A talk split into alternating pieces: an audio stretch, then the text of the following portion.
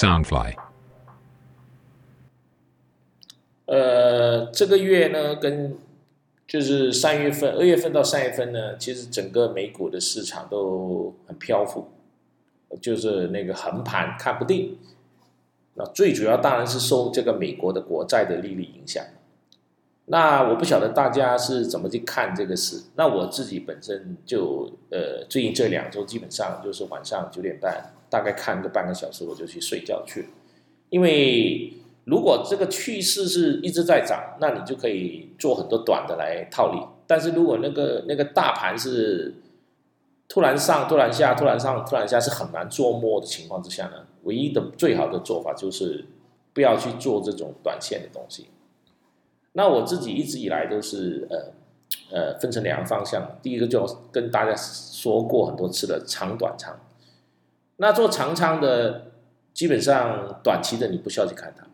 那做短仓，如果有很多种股，那你到底是哪一只会比较好做？那我自己因为我看好比特币，所以我就跟我就买入很多跟比特币相关的短仓的股，像 NCTY 啦、SI 这类的股。然后因为我觉得呃。比特币，如果我认为它到年底它会去到七万五八万这个价钱，那这一类的相关的概念股呢，其实它都是往涨的。但因为这类的股有它的那个所谓的风险性比较高嘛，所以你在买入这些短仓的时候，你自己清楚知道你能不能承受这个压力，这个这个短期的下跌的压力。第二点，你自己看不看好比特币？因为比特币现在是看好的有一方，看坏的有一方。那你到底要听谁的？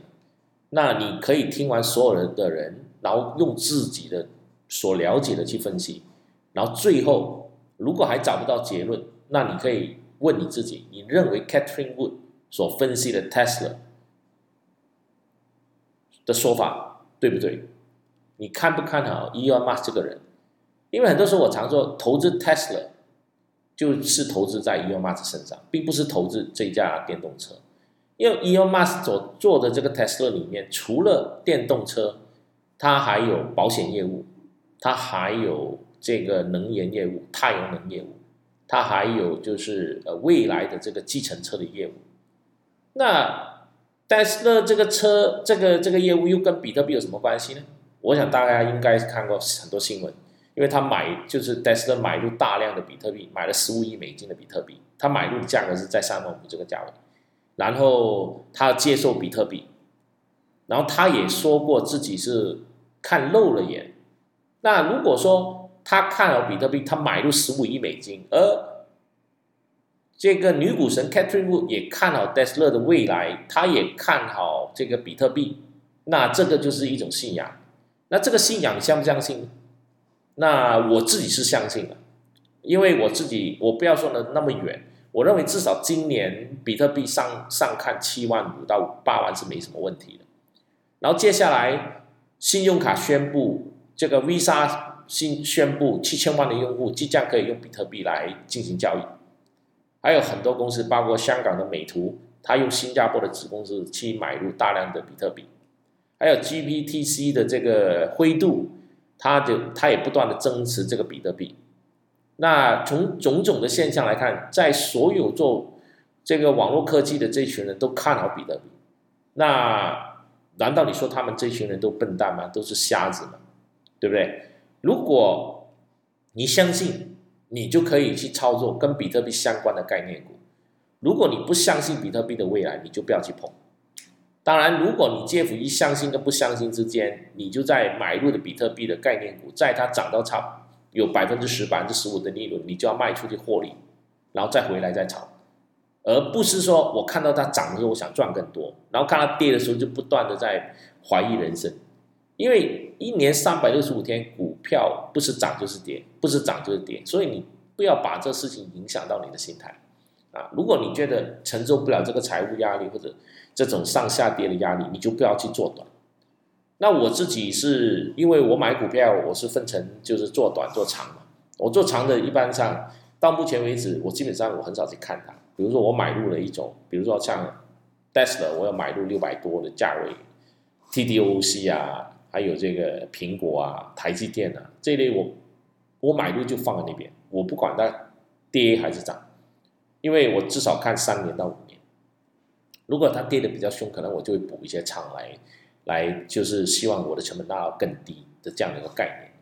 所以在买美股的时候，大家都自己要给自己设定一个价位，所谓的价位就是说，假设我投入一万美金，我这一万美金可能我有百分之五十是买长仓，百分之五十是百分之三十是买中仓，或百分之二十去做投机，你自己要设定好。你设定好之后，你要坚信自己的选择。那你自如果你觉得自己不够不够懂，你可以去找一些目标。比如说巴菲特，或者是 Catherine Wood，或者是马斯克这一类的这一些人，他们所讲的话，他们所做的一些手法，跟推荐你去参考、去模仿、去学习，而不要一会这样，一会那样，一会这样，一会那样，也不要一会是看到股市涨的时候就非常有信心，看到股市跌的时候开始怀疑人生。那这样的话，你来回跌宕不定的话，你就很容易被股市操纵了你的情绪。然后最后你就会输钱。那回过来说，呃，最近的美股是因为美国的这个长期的公债的殖利率非常高，它最高去到差不多二点几，二点零四。那以前都是排位在一点三到一点五之间。那最这两天又回落到一点七左右。那是否那是否代表说我们未来的这几个月的股市是非常不稳定哦？呃，的确是的，因为现在有很多因素了，包括大家都害怕，因为一点九兆的纾困金放下去，这个市场就会带来通膨，而这通膨如果说美国增息的话，又会对这个股市带来很大的冲击。但是美国的联储会已经说了，在二零二三年之前他们是不会增息，而且现在也没有任何的条件去看到它有通膨这个现象，包括的就业率也不是说完全呃符合。还有包括的这个疫疫苗的情况，也不是说完全能够雨过天晴，因为现在欧洲又开始爆发了第三轮的这个疫情的反弹，所以我觉得说，如果你没有这种呃承担，不能够承担太高的风险的时候，你你现在是买入一些传统股了，就相对比较安全的，比如说嗯，本益比比较低的，像苹果啊、呃迪士尼啊这一类的。那如果说你的承受能力比较强的，你可以买，可以选择买入这种。高科技股，但不管你选择什么股，你首先一定要问自己，你的中长期目标是什么？如果说你做短期，你想，呃，高获利，任何事情都是有连带的，高获利带来的就是高风险，没有任何那么好的投资说高获利低风险，或者高获利没有风险，没有这一回事。如果是偶尔就是你耗子抓到猫的这种情况之下，你只能说你运气不错。但严格上投资股票是看长线，你今天打入一万美金，你要指望下个礼拜变两万美金，那我觉得那叫赌博。如果你今天放入一万美金，你的目标是一年后一万美金可能带来百分之十到百分之十五的获利，我觉得还是比较合理的。然后每一年再增加，然后每个月存钱进去，千万不要想说一夜致富，通常一夜致富那就会变成一夜变贫的。那。股神巴菲特他说了，全世界只有他一个人可以慢慢的等二十年、三十年、四十年，所以这一点是很重要的，呃，心态上是很重要。当然，我自己最近没什么买什么股，但我就开始在研究很多，呃，因为我过往我我喜欢研究的都是科技股啦，还有这种所谓的呃相对的比较热门的股，但我最近开始在研究能源股，像呃。像这个 PLUG 啊、QS 啊这类的太阳能能源股，然后跟电动车相关的能源股。但我看，但我最近又研究了一只很有趣的股，这个是一个美国没有是日本的股，呃，它叫很多人都听过的未知数阿基拉莫豆，我们从小到大都吃到大了，听到大。那我我我研究了一番之后才发现，阿基拉莫豆其实它除了是一个做未知数的这种。原料之外，原来全球的所有高科技跟它都有关系。基本上没有了它，很多电脑啊或者很多封测啊，其实都做不了。那我我越研究越觉得越有趣。哦，原来是这样。后来再发现，原来在全球所有高科技里面呢，只要涉涉及到原料啊，基本上你都离不开日本。它比中国的还要厉害。中国除了这种稀土这种天然的资源之外，中国其实没有任何的这种高科技的特殊的东西是只有它有，别人做不到。但是在日本就就很多中小型的公司躲在一个角落，没什么人认识的，他们所开发的东西，相信就是在全球可能用五个手指数得出来的，就像就是像那个 ASML 这家公司一样，他所做的光刻机全全球就是他占的百分之六十几。没有它，就很多这个晶片都做不出来。那美那那个日本也有很多这种原材料的开发的公司。那我自己从小到大就一直知道，阿基罗莫豆是我们吃的这种颜料，像这种盐分的，就吃什么东西都要撒一点进去。原来它这个还可以用在其他的半导体行业上面。所以我觉得，呃，当这个市场不好的时候，大家可以去多做一点功课。那我现在研究了这个阿基罗莫多之后，我开始在。发掘发掘它更多的财报的资讯，那我发掘更多财报资讯，我又发现这家公司，它在二零一二年，它在上市的时候大概是在九块多，然后二零一二年它一拆死，已经就是一拆死哦，上市是九块多，然后后来就一拆死，一拆死之后呢，它不但没有跌，它还是一直往十五十六块去涨，现在的价价格维持在二十块这个价位，那如果是以九块多。的这个价位上市，然后一拆十，然后现在平均价位是二十块，那你算一算，这个股票涨了多少？是足足的二十倍。二零一二年到现在八年是二十倍。为什么说二十倍呢？九块多的价钱一拆十就是一颗变成十颗，而十颗现在的价钱是一颗是二十，那十颗就是两百。那假设你当初买入是一颗是九块。九块变两百，不就等于接近二十二十多倍了？然后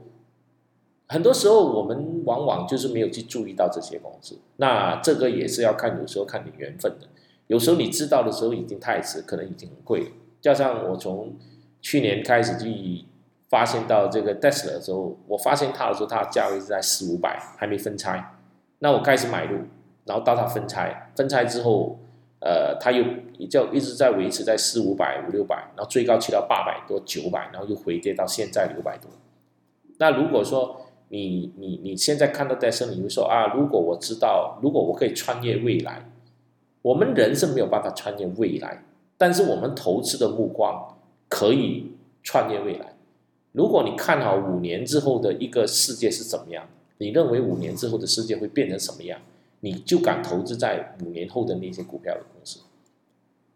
像 d e s l a 这种公司，创办人是天才，里面有一大堆的人才，然后美国最厉害的女股神都看好他，那你去投资它，你怕什么？当然没有绝对的安全，它肯定会有风险，所以你就自己评估你能够承受的风险是多少。他不至少他不会像你去拿一笔钱去赌场赌一把，输了就零。你买个 Tesla 呢？你你输的顶都是股票最大的就可能赔一半吧，或赔三分之二，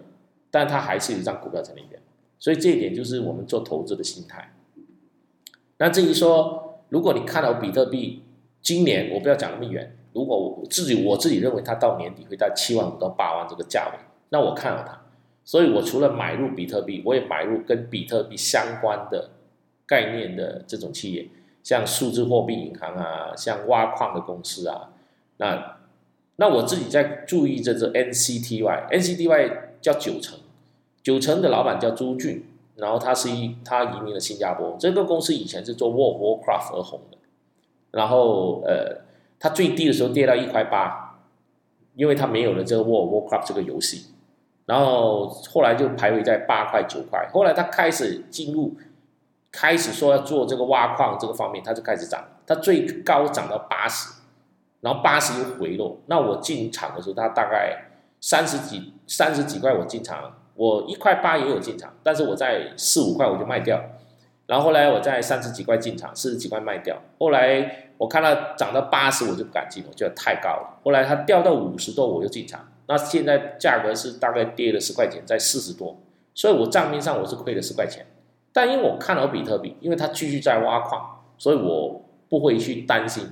因为我是拿这些股来炒短线。但我炒短线一个原则就是说，我即使炒短线，我也选择那些炒短线的股是有未来的趋势。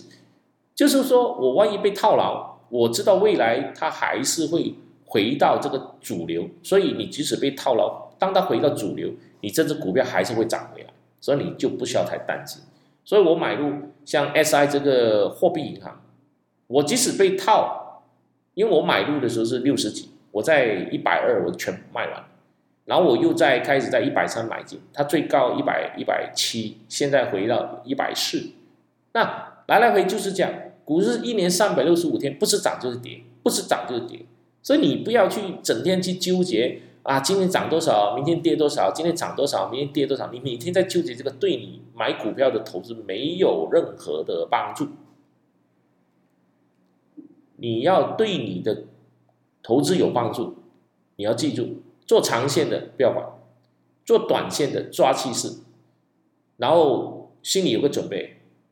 再跌我能我能承担这个跌幅吗？我有持货的能力吗？我有持货的能力，我根本就不需要去管它，啊，或者说当你买入这只股，当它涨的时候，百分之十、百分之十五、百分之二十，你获利就卖卖一半或全部卖完，然后再等它回跌再买，千万不要说。涨到百分之二十，希望它涨百分之三十；涨了百分之三十，希望它涨百分之四十。最后它回落了，又开始在后悔。早知道，早知道。我买股票，我投资股票，我一直强调，我们人不能够预知未来，我们也不能够穿越过去，就是回到过去。但是我们可以做一些趋势的观察。就像我常说，天要下雨，你这是肯定的，只是早下迟下的问题啊。那同样的能源这一类的电动车取代电油车是已经成为趋势了。那你买入这些股票，你根本不需要担心。当然，前提是你不要买入一个电动车可能它会倒闭的产业。那如果说你没有这个把握，你就选择那种安全的龙头企业。所以买入 Tesla 就是这个，就是这个原因。那再加上我买入 Tesla，我是买马斯克这个人，所以我自己买入之后我就。它涨啊跌啊，对我来讲没有什么影响，因为我已已经很早就有个心财务上或心理准备，这些我买入就放一边放个三五年的，这就是我自己在投资美股的路上的一个最简单而最有效的一个方法。希望大家，不管你是刚进来买美股也好，或者已经做美股也好很久也好，你自己都要清楚知道你自己在干什么，在做什么，在买什么。如果你不要风险，你害怕风险。那你买美股又买那些很稳定的股，就是那种蓝筹股，但或者说，哎，我完全不要风险，你就把钱放银行里面存利息。那如果说你即使今天你买台积电，台积电也会跌啊，比如说对不对？那它也会涨到一百二，然后又下回来一百零几啊。那苹果也会跌啊。但不管是台积电呢也好，苹果也好，它股票涨跌根本对它的业务一点影响都没有。那可能你会反问我，为什么股票那么会跌呢？也这是一个很复杂的问题，因为它有人要获利，就有人有套利，还有它有所谓的有人做空，有人卖空，有人买空，所以一个股票的涨跌不是单看这个业务本身。如果你只是看业务的本身，你去买这个股票，你做长线，你就肯定是赚的；做长长线就很少说会赔的。那一年人家分析一年里面可能。